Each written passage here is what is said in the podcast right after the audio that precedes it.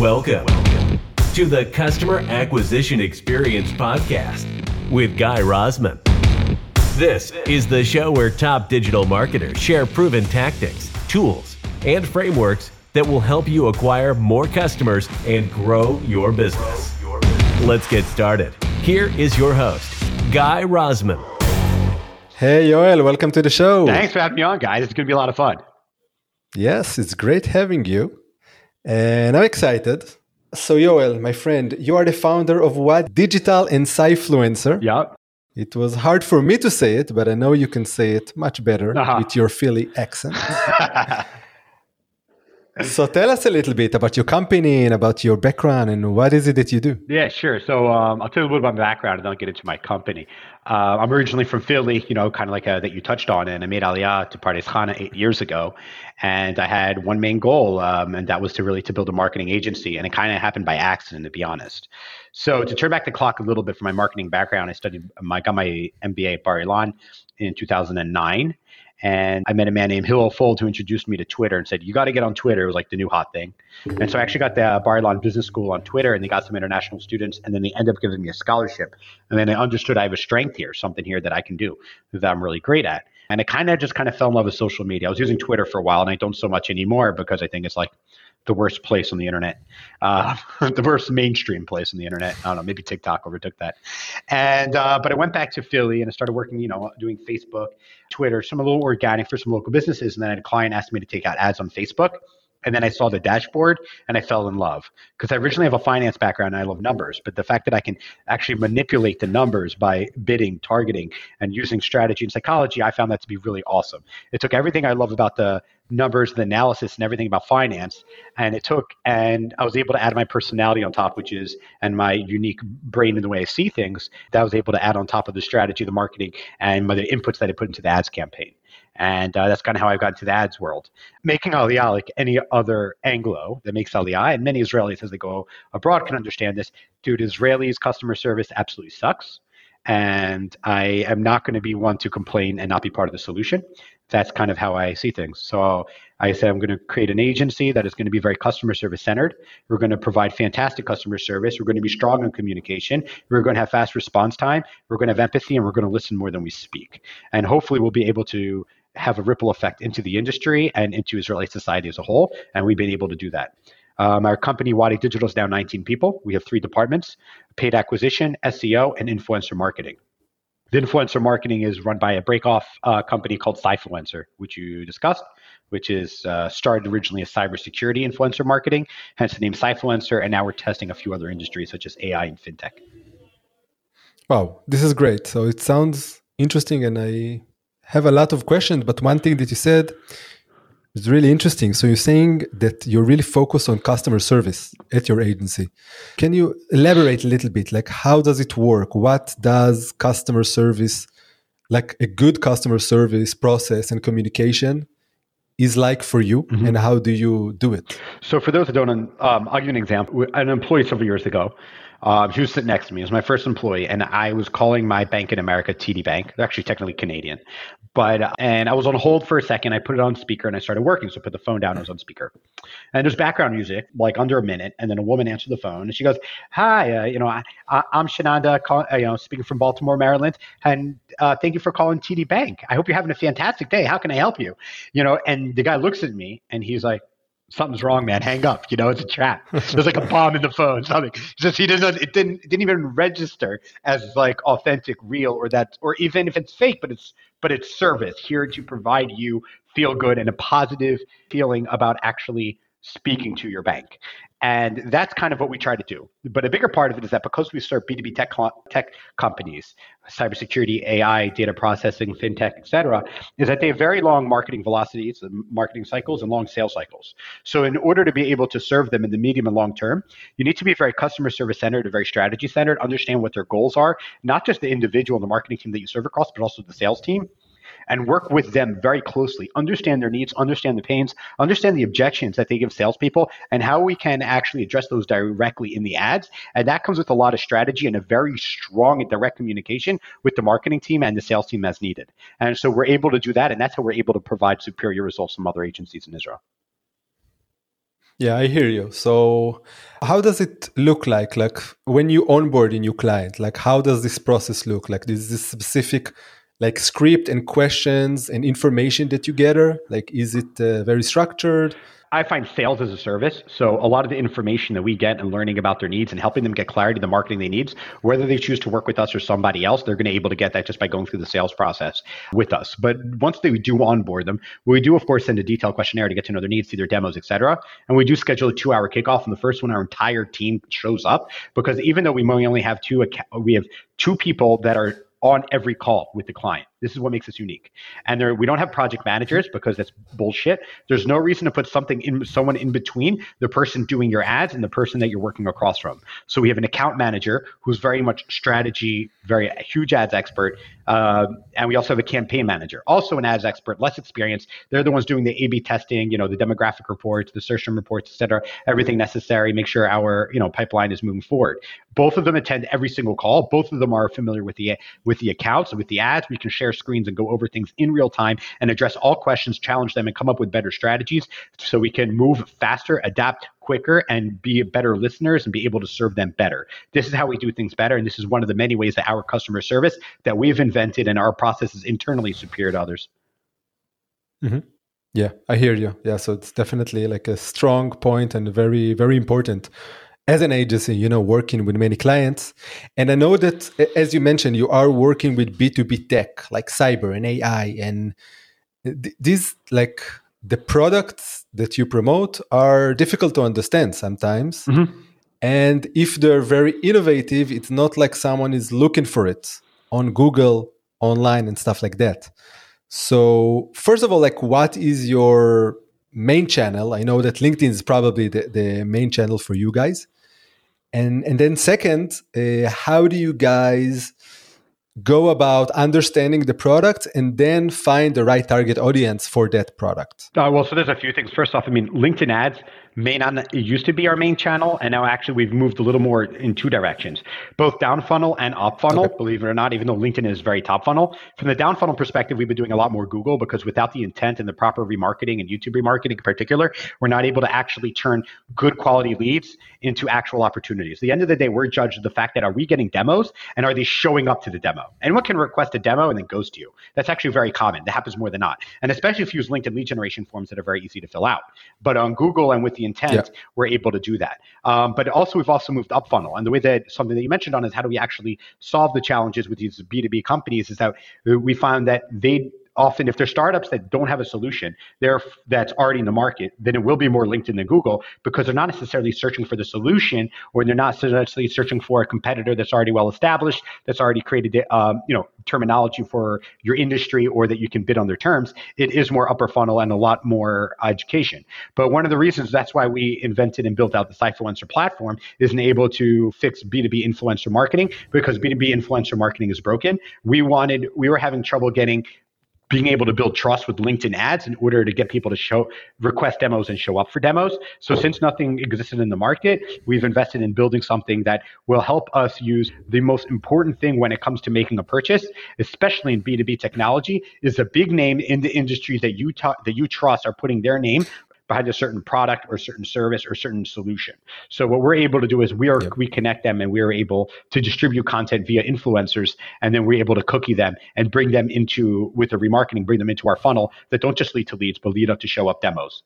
And that's what we're able to do. We actually went out of our yeah. way to build these platforms.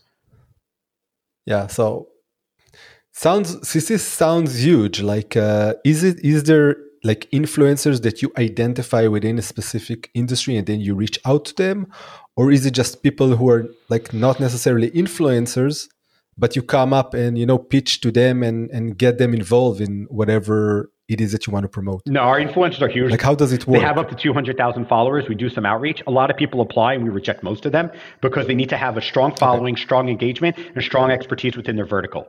Uh, we started only with cybersecurity. And uh, as I mentioned, we're starting to test a few other tech industries. We're looking at fintech and AI now. But mostly it, it's a marketplace because we need to bring the companies and then we need to bring the influencers. And we need to improve the content on the platform, which are the companies, and we need to improve the influencers ongoing. And it's a lot of work. That means we have to start saying, if you don't don't get better content on your platform, we're going to have to remove you. We don't care how much you pay. And the same for the influencers. Yeah. We see some of your engagement, and we're seeing that you're seeing. We have a lot of things that are tracking bots and all of that that are removing them and all that. If we see disproportionate amount of bots, we flag it, we bring them up, and we say if we see this again, we're going to have to move you from the platform. We're very very strict on the influencers that we bring on. They are real influencers. They are big names. People do know who they are. People do even reach out to them through us because we do co-host them with webinars for our clients, and so we are very picky, and we're also very picky about the content because in order to have the best influencers, they only want to share content that they actually believe in is good content and it's value added to their following and that elevates both the company and themselves and their audience. And if not, they're not going to share it, particularly yeah. cybersecurity professionals, which are probably the most skeptical professionals than anyone because by default, they're always looking for security breaches and they assume everything might be a vulnerability. They need to think like that. So therefore, they see the same way when it comes to the content that they share. They're probably more than any other people in the world. They're far more conscious of the content that they put out and what they put their stamp and their name behind. Got it. And like, how does it work in terms of success metrics? Like, how do you define success for influencer marketing, and how does it play out, like within a campaign with other channel?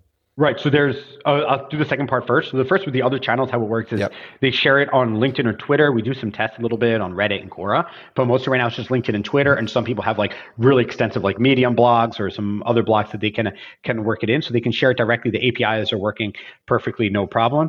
Um, so those are the platforms. But additionally, since they are our our clients, actually most of them aren't our clients, cybersecurity companies are Cyfluencer clients, not Wadi Digital clients. We're able to cookie them and then we use them for remarketing. We bring them in and there's a whole certain funnel that we bring around. This is one of the ways that they come in, just like they would come in in any other way to any other landing page and you create a funnel accordingly to bring them down in, into the funnel and end up speaking to a salesperson. That is a top funnel approach because they, it comes from a high trust from someone that they trust and then that they're coming in. Remarketing that audience is better than remarketing to your website audience in general. Yeah. And and in terms of success, like how do you define and track it? Um, unfortunately, for, for, example, the most of the content that we share through our influencers are on LinkedIn. LinkedIn's API doesn't let you share anything when it comes to profiles, only when it comes to company pages. So unfortunately, we're only being doing KPIs via clicks because that's the only way we can measure things. If not, we would be doing a CPM model. So it's basically clicks. We charge a company X amount per click, and then we pay out the the influencers X amount per uh, Y amount per click, and then the difference we mm-hmm. pay our team and for the continued development of our product. We also have another yeah. thing that we also do for our clients as an example, because if you want to get leads in faster using an influencer, because this is for demand gen, this is top funnel. We don't put anything gated, yeah. no, uh, no, no white papers, no ebooks, nothing gated, nothing. Everything's blog thought leadership only that's great for the industry. But if you are looking for leads for influencers for example what we do is we've i've decided like one of the reasons why we built this in addition to being able to go up funnel and be able to build trust for a cybersecurity professional for our clients specifically is that people also needed leads. And i found that influencer marketing for b2b is broken under the current model of B2B influencer marketing, what they do is they'll bring on an expert who is a real influencer in his or her space, and they'll come on, let's say, for six months, one year. They'll write a white paper once a quarter. They'll go to trade show events. They'll write up blogs. They'll make posts. But there's a problem with it. There are two big problems. The first one is that they're hitting up the same audience again and again and again and again. So the laws of diminishing returns goes down because they're hitting up the same audience. How many times? Yes, more touch points are important up to a point, but you're not reaching new people. The second part is that since they're working on a long term contract with them and they're always sharing their content, they don't look like an influencer. They look like they're paid, which they are. So therefore, you're no longer an influencer. So they're no good. So what we do is one of the other services that we provide is we bring on an influencer to come on and co-host a webinar with you. We have all the processes down. They'll post it a couple times in advance. We'll record it. You can use their name and their photo and everything in, in your marketing materials. You can record it, do a lead gen campaign, or not afterwards but on YouTube, they'll do a dry technical run, they'll do a post after, and they get compensated the base amount to, plus how many leads they bring in. And we take the risk because they don't trust these small, uh, especially their startups or Israeli startups, and they're mostly big names in America or North America. What we do is we pay them up front. We knowing that we can trust our vendors and the people that we work with, and then we pay them bonuses based on how many qualified leads that they bring in that are predefined. Yeah. Okay, that's great. Like, how does it work with? Like, we're talking mostly like demand generation, top of the funnel content, and you definitely have the metrics, right, and the KPIs. But I'm wondering, like, you know, I'm I'm more of a PPC acquisition, looking at the sales, looking at the bottom of the funnel, right? Correct. So how does it again like play out? What what is the next steps like for you? You know, after you launch this campaign, how do you uh, go down the funnel and then in the end, you know, attach it to business revenue or uh, other like business metrics? Uh, sure. So I'll give you an example of one of the things that we do. But by the way, so yep. the influencer marketing platform is very top funnel, but very high mm-hmm. trust. Mm-hmm. So they come and they know who you are, they trust yeah. you in your company. And then the, when we bring them into a webinar, they need to register. You get those emails.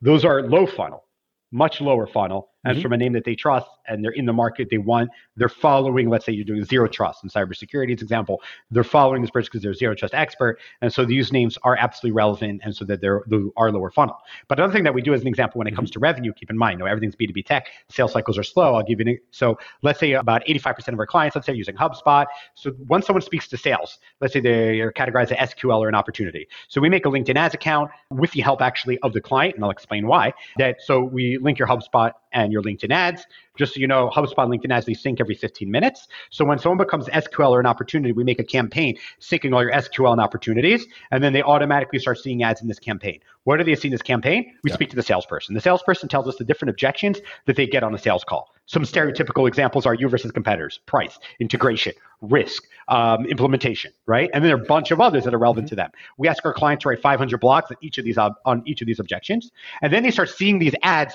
in in a cycle, right? In uh, in rotation.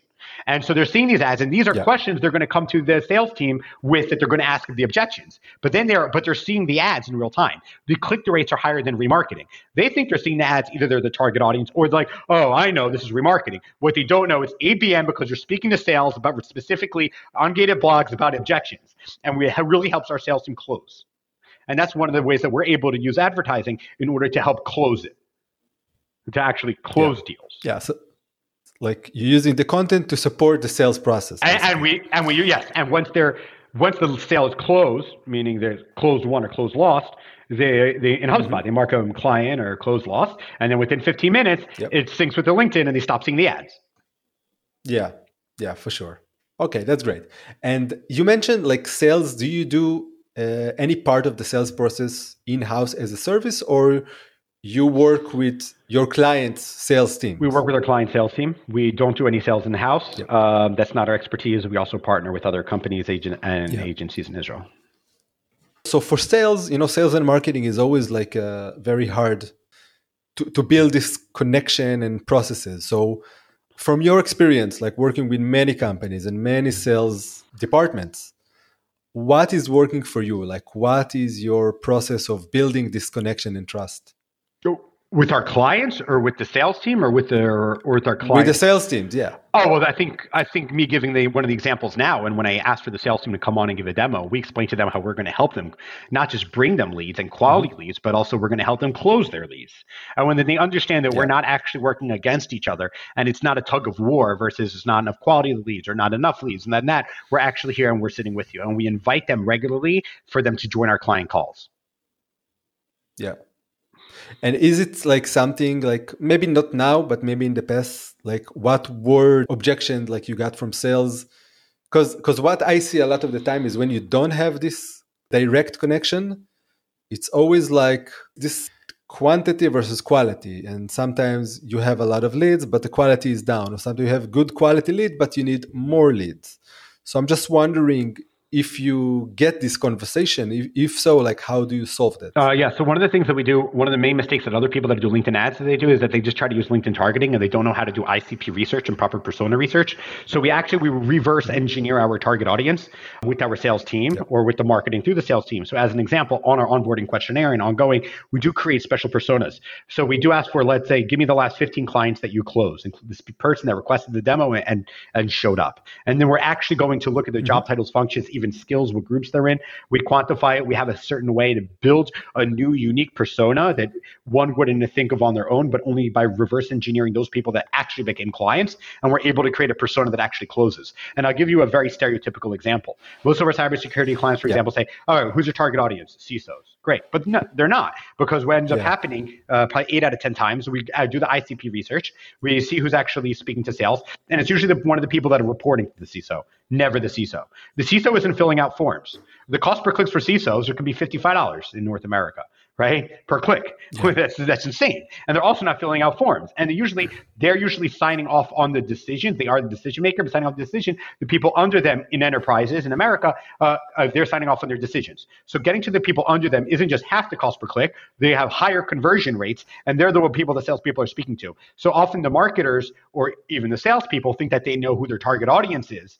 So they think because maybe that's what the founders started off, or because they first started, let's say, targeting here locally in Israel before they went abroad, and it's a small market and everyone knows each other. So the CISO was the point of contact when you go to America. The CISO at the enterprise isn't a point of contact. So we're able to rever- properly reverse engineer this and find the right targeting in order to be able to help them actually bring in business and not just spend their money on an on an audience that's very expensive, has low conversion rates, and isn't going to show up to your demo.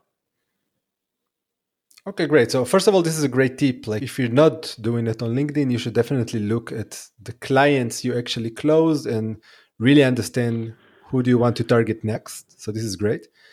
And I guess that maybe the next question because in the end of the day, you know, you you need to know who to target, but then you need to know what is the messaging, what type of ad formats you want to use, and stuff like that. Mm-hmm. So, how do you go about that, like the creating the messaging for the campaigns? Um, usually, pain points. Uh, I'll give you one example that I find a lot of other agencies do wrong. Um, let's say for Google competitors, yeah. when you're bidding on competitors, a lot of people like to say, "Use us instead. We're better," and I think that's a huge mistake. When someone is searching for a brand name, whether it's your or your competitor, they're low funnel, high intent right? Relatively speaking, people know that. So what you're going to want to do is if they're searching for your competitor, and especially if you're a startup and they don't know who you are, what you're going to want to do is, is actually work on your competitor's perceived strengths. Someone searches for you because of your perceived strengths. Someone searches for your competitors because of their perceived strengths. So I would actually take messaging, assuming it's not trademarking, trademarked, from their website, ideally top of the funnel, in order for you to be able to get as much of that traffic as possible, and then make a unique funnel for those people that come in from a competitor campaign, so you can properly nurture them and then be able to explain how you're better than them on your second touch point, not the 1st mm-hmm. Yeah, so this is great. And how would you do it on LinkedIn? Like once you found and established this is the target audience that I want to hear, like do you have some sort of process or a method behind building the ads to target them? Um, well, it depends. It depends the industry. It depends how much education is needed or not. It depends. Do they have case studies and webinars with big enterprise names that helps bring people in or certain? So it all depends. But generally speaking, what we found is um, remarketing and funnel building is absolutely imperative. So, you know, well, one great example is if you can actually show your product in a video recording, like let's say you know your SaaS product as an example, then maybe you can show that in the video ad to your target audience, then remarket to people that watch one minute of the video, and then show them straight to a demo if you want to do like a one-two punch. Because yeah. if your target audience is stopping in your LinkedIn newsfeed, watching one minute of a video ad, and then continued scrolling, that person is someone you're ready to maybe to try to say, hey man, maybe you want to try the demo. Yeah, yeah, for sure. Okay, so so look first first of all, Yoel, like you have a lot of uh, info that uh, you shared with us today.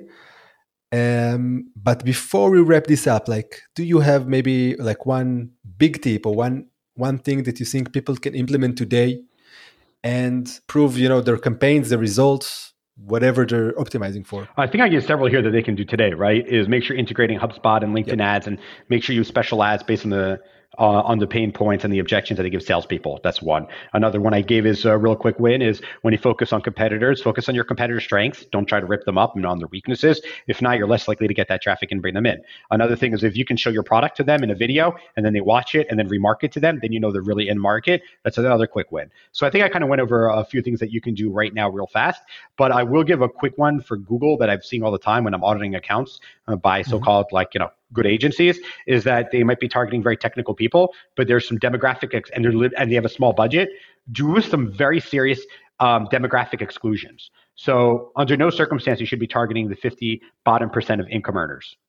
As an example, if you're targeting uh, any kind of tech audience, probably even the bottom 80 percent of household income earners, because the median household income earner in America is like 55 grand. That was before the pandemic. Um, same thing goes for. There's no reason to target people 18 to 24 or 65 plus usually. Depends. Sometimes 65 plus. So you should be excluding those people from the beginning. Don't let them see your ads. Maybe they look you know maybe they're looking for a career. Maybe looking for a job. Maybe they're trying to get directions to your headquarters. Maybe you have no idea what. So you want to make sure that you're excluding all of these people. So there's some very very quick things you can do across your account to immediately save you 15 to 20 percent of your ad spend on google just by doing some exclusions in the demographics. Yeah. So listen i'm going to do it right now in all of my accounts. You're welcome. I'm going to take your tip and use it. And lastly, like how can people reach and speak with you and connect with you? Sweet. They can find me on LinkedIn, Yoel Israel. That's the best way. Or they can send me an email, yoel at wadidigital.com. W A D I D I G I T A L.com. All right, man. This was great. And thank you so much for your time. My pleasure, Guy. Thanks for having me on. I hope I was able to provide value to your audience. Yes. Keep up the good work, my friend. Great. Thank you, man. Thanks for listening to the Customer Acquisition Experience Podcast with Guy Rozman. We hope you enjoyed the show. We'd love to connect with you and hear more about what you're struggling with right now. So make sure to connect with us on LinkedIn or just jump onto our website at mediaflows.com.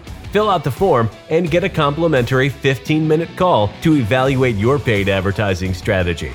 Thanks again and see you in the next episode.